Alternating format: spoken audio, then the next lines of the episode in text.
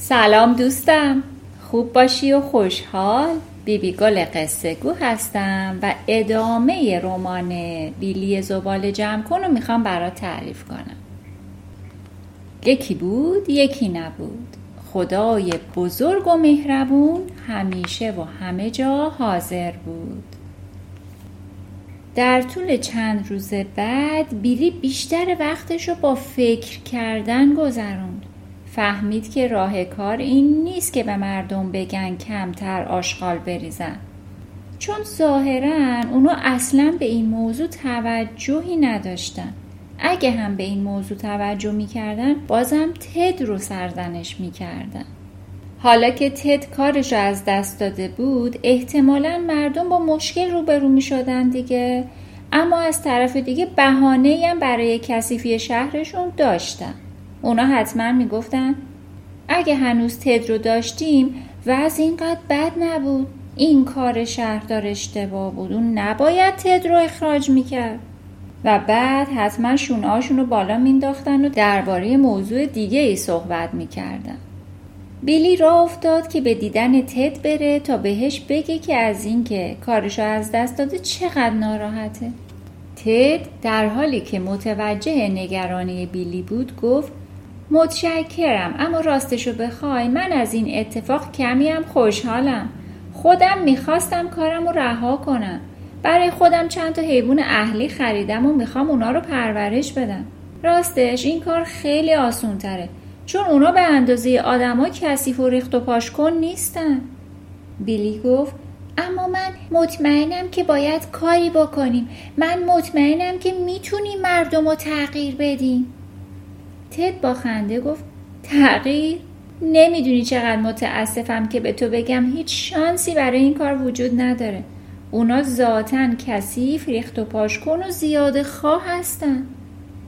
بیلی یه لحظه سکوت کرد، بعد پرسید زیاده خواه؟ تد گفت بله، نگاهی به همه چیزایی که دور ریخته شدن بنداز. مردم حتی به فکرشون هم نمیرسه که اگه این وسایل رو نمیخریدن و دور نمیریختن میتونستن چقدر پول پس انداز کنن، البته در صورتی که اونا چیزی داشتن که با اون فکر کنن. تد مکس کرد، میدید که بیلی لبخند میزنه، مثل اینکه فکر خوبی به کلش زده بود. بیلی آروم گفت یه فکری دارم تد، فکر میکنی تو شهر ما چه زباله هایی بیشتر از همه درد سرساز هستن؟ تد به فکر فرو رفت. خب من همیشه از این ماشینای اسقاطی و یخچالای قراضه شاکی بودم، اما فکر میکنم روزنامه ها و کاغذهای باطله از همه بیشتر اشغال تولید میکنن. بله مسلماً کاغذها و روزنامه های باطله درد سرسازترین زباله ها هستن. اونا بدترین نوع زبالن، همه جا ولو میشن. حتی اگه اونا رو توی سطل زباله هم بریزی بازم همه جا میبینیشون. بیلی گفت متوجه شدم، اگه من بتونم کاری کنم که مردم دوباره اونا رو به مصرف برسونن آیا مشکل حل میشه؟ تد گفت حتما، اینطوری مشکل تمام دنیا حل میشه. اما حالا دیگه من باید برم بیلی، باید برم به حیواناتم غذا بدم. بیلی با تد خداحافظی کرد و خودشم به خونه رفت. تمام طول راه به شدت به فکر فرو رفته بود. احساس میکرد فکری که به سری زده به نظر خوب میاد. حالا تنها کاری که باید میکرد به عمل در آوردن اون فکر بود که البته خودش میدونست این سخت ترین قسمت کاره. هنوز مدت زیادی از زمانی که این فکر به سرش افتاده بود نگذشته بود. صبح روز بعد یعنی روز شنبه بیلی به کتابخونه رفت و یک کتاب اطلاع رسانی برداشت و دنبال چیزی گشت. یک کتاب زرد رنگ کلوفت با صفحاتی پر از اطلاعات در مورد کارهایی که تو هر منطقه انجام شده یا در حال انجام بود. بیلی اطلاعاتی درباره شرکت‌هایی که کاغذهای باطله رو معامله می‌کردن می‌خواست. البته توی این شهر کثیف هیچ کس در این مورد کاری نکرده بود، اما خیلی زود بیلی 4-5 شرکت تو شهرهای نزدیک به شهر خودشون پیدا کرد. برای انتخاب یکی از اونا مشکلی نداشت. شرکت جمع‌آوری کاغذ باطله باتون و بریز که به نظر می رسید گردانندگان این شرکت آدمای درستی باشن.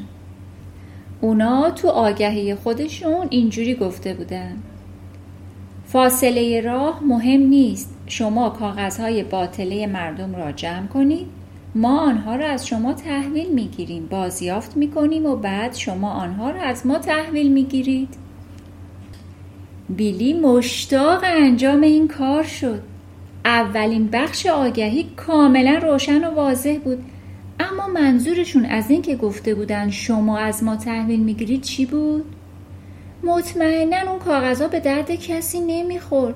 آیا تو این بخش نکته‌ای وجود داشت؟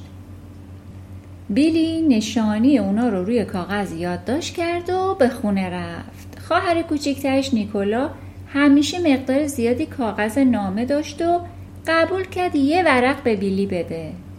نیکولا پرسید: حالا برای کی میخوای نامه بنویسی؟ تو که هیچ وقت نامه نمینویسی. بیلی گفت: این یه نامه اداریه. و با گفتن این جمله به اتاقش رفت. در رو بست و پشت میز تحریرش نشست. آقایان عزیز باتون و بریز، امیدوارم که بتوانم در مدتی کم مقدار زیادی کاغذ برای بازیافت جمع‌آوری کنم. میتوانم خواهش کنم که به شهر ما بیایید و آنها را تحویل بگیرید؟ راستی میخواستم بدانم منظورتان از این که در آگهی گفته بودید ما میتوانیم از شما تحویل بگیریم چه بوده؟ ما چه چیزی از شما تحویل میگیریم؟ میتوانم خواهش کنم توضیح بیشتری بدهید؟ بعد نامه رو خیلی تمیز و مرتب امضا کرد، روی پاکت نشونی رو نوشت و به طرف اداره پست به راه افتاد تا نامه رو بفرسته. چند روز بعد بیلی بی‌صبرانه منتظر پاسخ نامش بود. بالاخره نامه ای اومد. نامه تو پاکتی بود که روش نوشته شده بود: کاغذ بازیافتی، نباید درختی بمیرد. باتون و بریز، شرکت جمع‌آوری کاغذهای باطله. بیلی با دقت پاکت رو باز کرد طوری که میتونست دوباره از اون استفاده کنه. نامه رو خوند و بعد داخل پاکت گذاشت. بیلی عزیز، از نامه‌ای که برای ما نوشتی متشکریم. انتخاب خوبی کردی. مسلماً ما در جمع‌آوری کاغذهای باطله در این بخش از کشور مناسب‌ترین شرکت هستیم. خنده‌دار است اگر بگوییم که با این حال تو اولین کسی هستی که از آن شهر با ما تماس گرفته‌ای. در آنجا چه اتفاقی افتاده است؟ آیا تا کنون جعبه‌ها و کیف‌های بازیافتی را ندیده اید؟ بله، ما کاغذها را از شما تحویل می‌گیریم و دوباره به شما کاغذ می‌دهیم. البته در عوض کاغذهایی که تحویل می‌گیریم وسایلی را که از کاغذهای بازیافتی تهیه شده اند به شما تحویل می‌دهیم. با حک اسم و نشانی شما بر روی هر تکه کاغذ. ما به این نتیجه رسیده ایم که مردم از این کار خوششان می آید. هر وقت کاغذها را جمع کردی به ما خبر بده. به آنجا می آییم. با احترام، باتون و بریز. و در زیر نامه با خودکار قرمز و خطی درشت نوشته شده بود: یادت باشد این نامه را دور نیندازی. هر ذره با ارزش است. وقتی بیلی این جمله را خوند لبخندی زد. این درست همون چیزی بود که اون میخواست. حالا میتونست کارش رو شروع کنه. این شروع پایانی برای کاغذهای باطله پخش و پلاش شده تو شهر بود که البته به همه مربوط میشد. هنوز هیچ کس در این مورد چیزی نمیدونست، اما همه چیز قابل تغییره. اولین کاری که بیلی باید میکرد تهیه پوستر بود. اون فکر کرد شاید نیکولا دوست داشته باشه تو این کار بهش کمک کنه. بنابراین درباره نقشه‌ای که کشیده بود باهاش صحبت کرد. دوستم، اگه که میخوای بدونی نقشه بیلی چی بود و با خواهرش چه صحبتی کرد، با من همراه باش و قسمت بعدی رو بشنو. تا قسمت بعدی به خدای بزرگ و مهربون میسپارمت. خدا نگهدار.